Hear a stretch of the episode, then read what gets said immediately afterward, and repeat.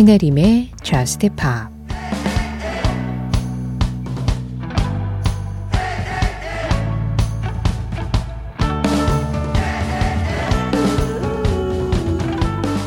내게 딱 하루만 준다면 넌 나의 새로운 모습을 보게 될 거야. 딱 하루만 기회를 주면 달빛 아래에서 너를 만나고 싶어.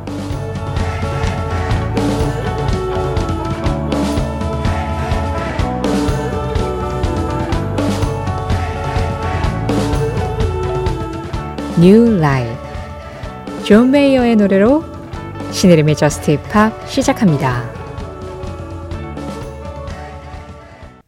신혜림의 Just Pop 시작했습니다. 오늘은 존 메이어의 New Light 그리고 시그리드의 Borderline 이 두 곡의 노래로 문을 열었는데요. 시그리드의 Borderline 지금 막 끝난 이 음악은 위은경님 신청곡이었어요. 가장 먼저 들으신 존 메이어의 New Light 김용희님, 윤세호님이 신청해 주셨습니다. 김용희님은 그동안 고마웠습니다. 지난 5년의 유학생활 동안 큰 위안이 되어준 Just Pop이었습니다. 가끔 공연 관람 사연을 올리면 꼬박꼬박 읽어주셨고 또 신청곡도 들려주시면 점심때부터 신나는 하루를 보낼 수 있었어요. 신혜림 작가가 이제 어엿한 DJ로서 평가받으신 이직을 축하드립니다. 처음으로 들려주셨던 존 메이어의 New Light 신청합니다. 골든디스크에도 놀러 갈게요 하셨는데요. 아, 제가 그 다음 주부터 진행할 표준 FM 골든디스크 DJ로 평가받아서 이직을 하게 된 건가요? 저도 몰랐던 사실인데요. 아, 글쎄요, 음, 잘 모르겠어요, 저는. 방송국 생활을 이렇게 오래 했는데도 어떤 DJ가 좋은 DJ일까에 대한 건 사람마다 또 생각하는 게 다르고 이 일을 하고 있는 사람도 하는 사람마다 또 다르고 그래서 어, 사실은 저는 지금 Just Pop에서는 DJ이자 작가로서 좀 애매한 역할을 한꺼번에 했기 때문에 또 이 Just Pop 같은 프로그램이 만들어질 수 있었던 거였는데요. 아마 골든디스크에 가게 되면 온전히 DJ로서의 역할에 좀 충실하게 될 거라서 그리고 팀으로 또 이렇게 일을 하게 될 거라서 뭔가 그 좋은 DJ의 기준 자체는 바뀌진 않겠지만 그 보여지는 모습은 좀 달라지지 않을까 좀 머릿속이 좀 복잡해요. 잘 모르겠어요. 아, 2418번님. 그래도 저 같은 팝 마니아들의 집이었던 저스트 팝을 보내는 게 쉽지는 않을 것 같아요. 많이 그리울 것 같아요. 이런 마음 윌 제이의 House I Used to Call Home 이 노래 신청하며 달래봅니다 하셨습니다. 네, 그 마음은 저도 마찬가지죠. 자, 잠깐 Just Pop을 떠나 계셨다가 오늘 우연히 오랜만에 좀 들어보자 하고 들었는데 이게 다 무슨 말인가 싶으신 분들을 위해서 말씀드리자면요. MBC 라디오 가을 개편으로 Just Pop은 11월 20일 월요일 새벽 1시 방송을 마지막으로 인사를 드리게 됐습니다. 자, 우리가 그동안 나눴던 게 그냥 단순한 프로그램이다 라고 하기에는 우리 사이에 쌓여진 추억이 너무 많죠. 가정의 따뜻함을 느낄 수 있었던 그래서 홈이라고 불렀던 집. 윌제이 House I Used to Call Home 윌제이의 House I Used to Call Home에 이어서 들으신 음악은 앤슨 세아브라의 Gingerbread House였습니다. 이권삼님 신청곡이었어요. 신혜림의 Just Pop 이렇게 노래 4곡 듣고 나면 항상 제가 참여 안내를 해드렸는데요. 참여 안내를 하면 너무 슬퍼질 것 같아가지고요. 아직 우리에게는 두 번의 방송이 더 남았지만 오늘 포함하면 세 번이고요. 어, 제가 어제 잠깐 말씀드린 대로 내일은 그동안 2019년 4월 2일 방송부터 오늘까지 방송된 노래들 중에 Just Pop에서 가장 자주 나왔었던, 가장 많이 나왔었던 음악들 총결산을 한번 해볼 거고요. 그리고 11월 20일 월요일 새벽 1시 마지막 방송에서는 어, 그동안의 Just Pop을 좀 추억할 수 있을 만한 음악들.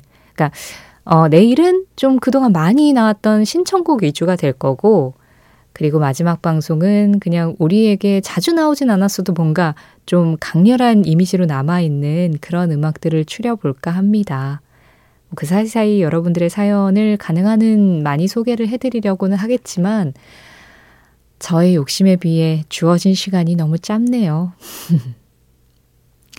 박현주님, 제가 독일에서 공부를 시작한 게 2019년 봄인데, Just Pop도 그때 시작했잖아요. 독일에서 이런저런 일들 다 제쳐두고 이 시간만 되면 꼭 라디오를 켜게 만들어준 Just Pop이랑 이별이라니 마음이 많이 허전해요. 그동안 타국 생활에 좋은 벗이 되어 주셔서 정말 고마웠고 멋진 음악들 많이 들려줘서 감사했습니다.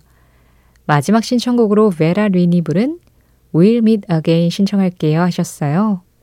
우린 다시 만나게 될 거다. 이게 기분 좋은 예감으로, 기분 좋은 예언으로 또 남아 있었으면 좋겠네요. 어, 드라마 기묘한 이야기 시즌 3에도 사용이 됐습니다. 베라 린, We'll Meet Again.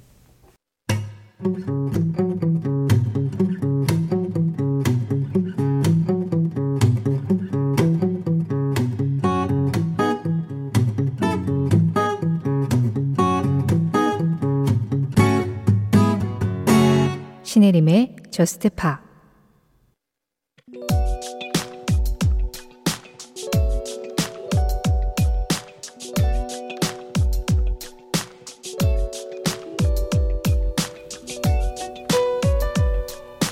(1969년 1월 30일) 이날 영국의 그룹 비틀스는 각자 악기를 짊어지고 본인들의 회사 건물 옥상으로 올라갔다.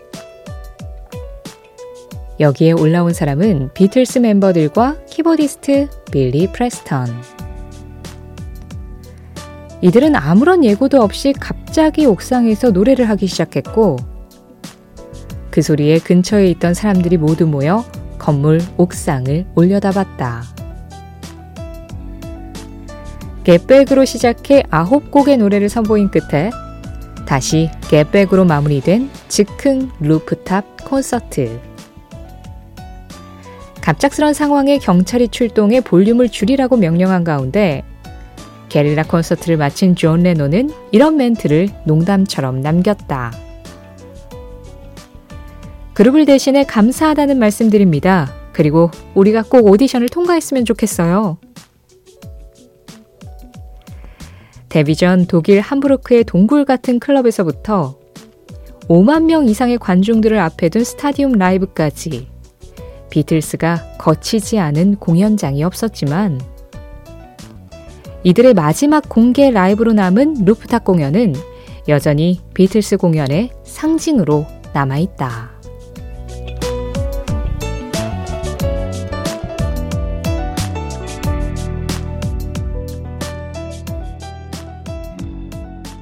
그 장면, 그 음악, 오늘은 1969년 1월 30일 비틀스의 Get Back과 함께 비틀스 루프탑 공연 현장을 다녀왔습니다.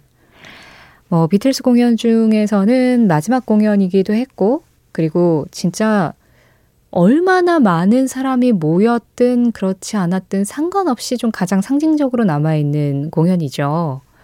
그 누구도 예상하지 못했기 때문에 비틀스가 갑자기 옥상에서 등장을 해서 노래를 막 부를 거라고는 상상조차 하지 못했기 때문에 그래서 더 이렇게 인상이 강하게 남아 있는 건지도 모르겠는데요.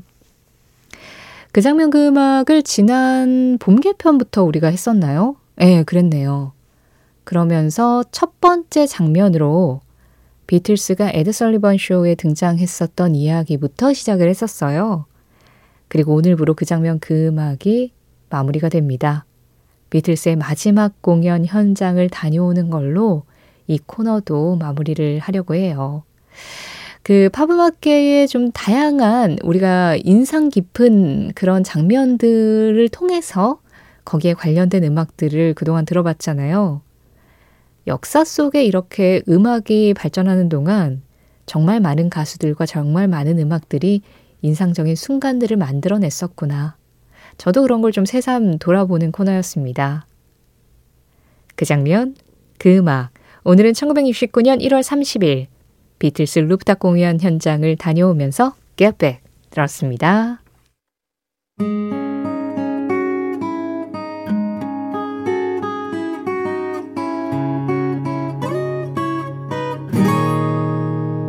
신혜림의 Just Pop Just Pop을 2020년 말부터 들었다던 2027번님 제임스 베이의 Endless Summer Nights 신청합니다. 가장 좋아하는 가수의 가장 좋아하는 곡입니다 하셨는데요. 두 곡 중에 먼저 전해드린 음악이었어요.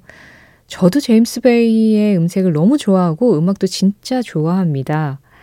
어, 그래서 Just Pop에서도 제임스 베이를 종종 소개를 해드렸죠. 좀 다양하게 네, 곡이 나갔던 기억이 있는데 2027번님 우리의 주파수는 이렇게 잘 맞았었네요. 이어진 음악은 Foo Fighters의 Everlong 1139번님이 골라주셨는데요. Just Pop 들으면서 책장을 정리하다가 국가기술 자격증 수첩 두 개를 발견했습니다. 굴착기 자격증, 지게차 자격증. 이 두 개의 자격증을 보는데 Just Pop이 생각나서 울컥하는 마음이 들더라고요.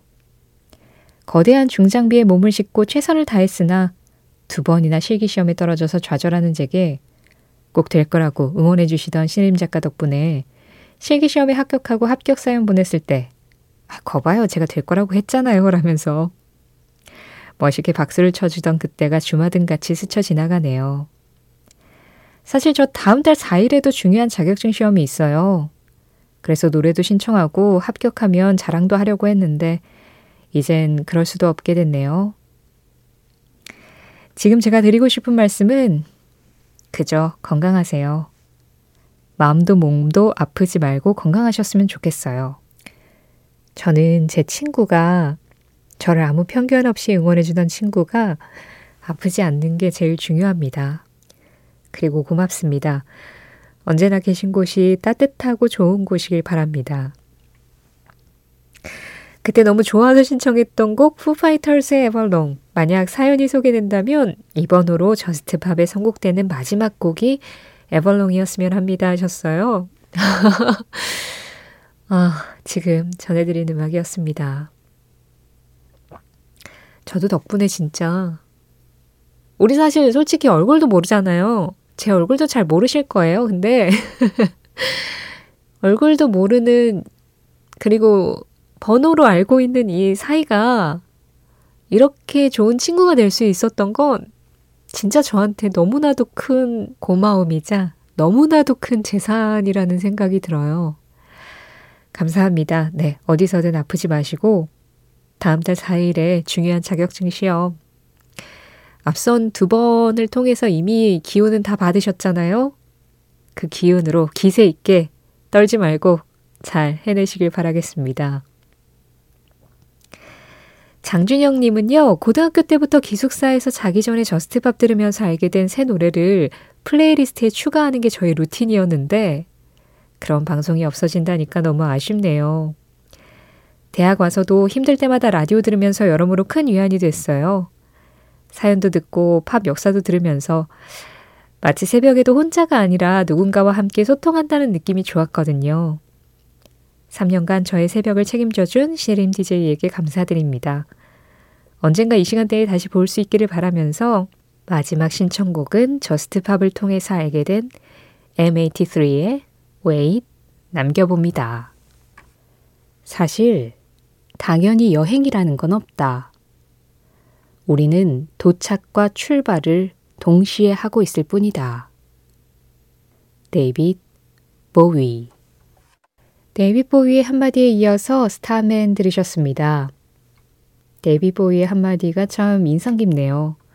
우리가 인생은 여행이다 라는 표현을 많이 쓰지만 데이빗 보위 생각에는 사실 여행이라는 건 없고 그냥 매번 도착과 출발을 동시에 하고 있는 거다. Just Pop도 오늘 이 한 시간 이제 마무리를 향해 가고 있는 곳으로 도착을 했고, 그리고 나서 내일 새벽 1시에 또다시 출발을 하겠죠?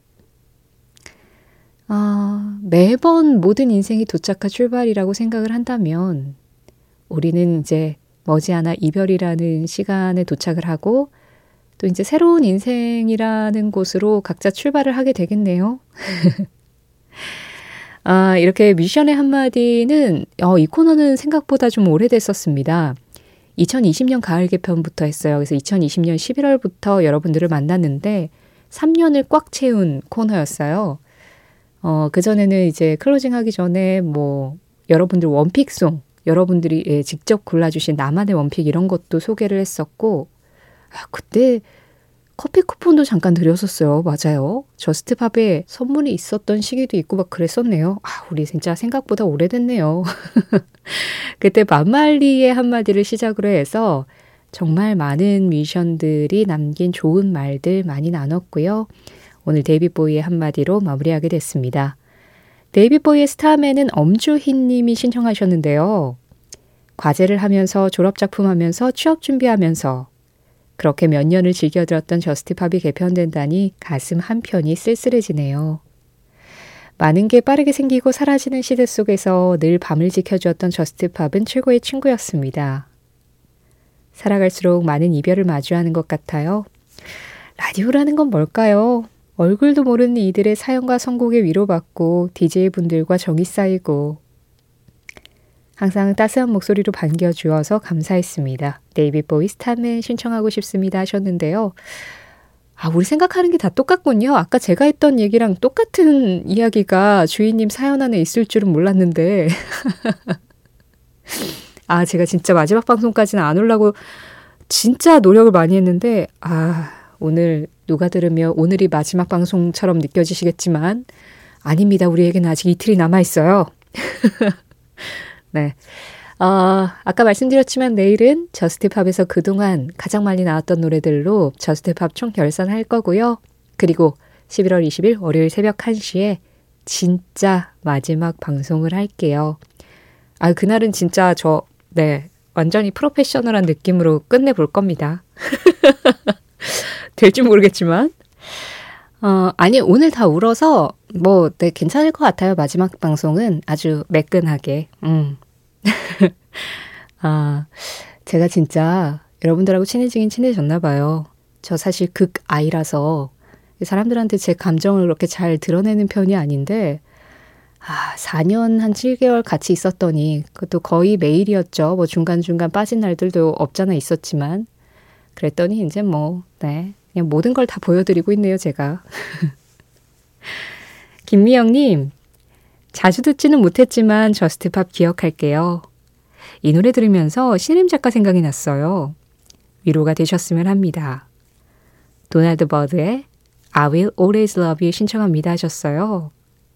와, 어떤 음악을 들으면서 누군가가 떠오른다는 거, 그거 진짜 축복 같은 일인데요.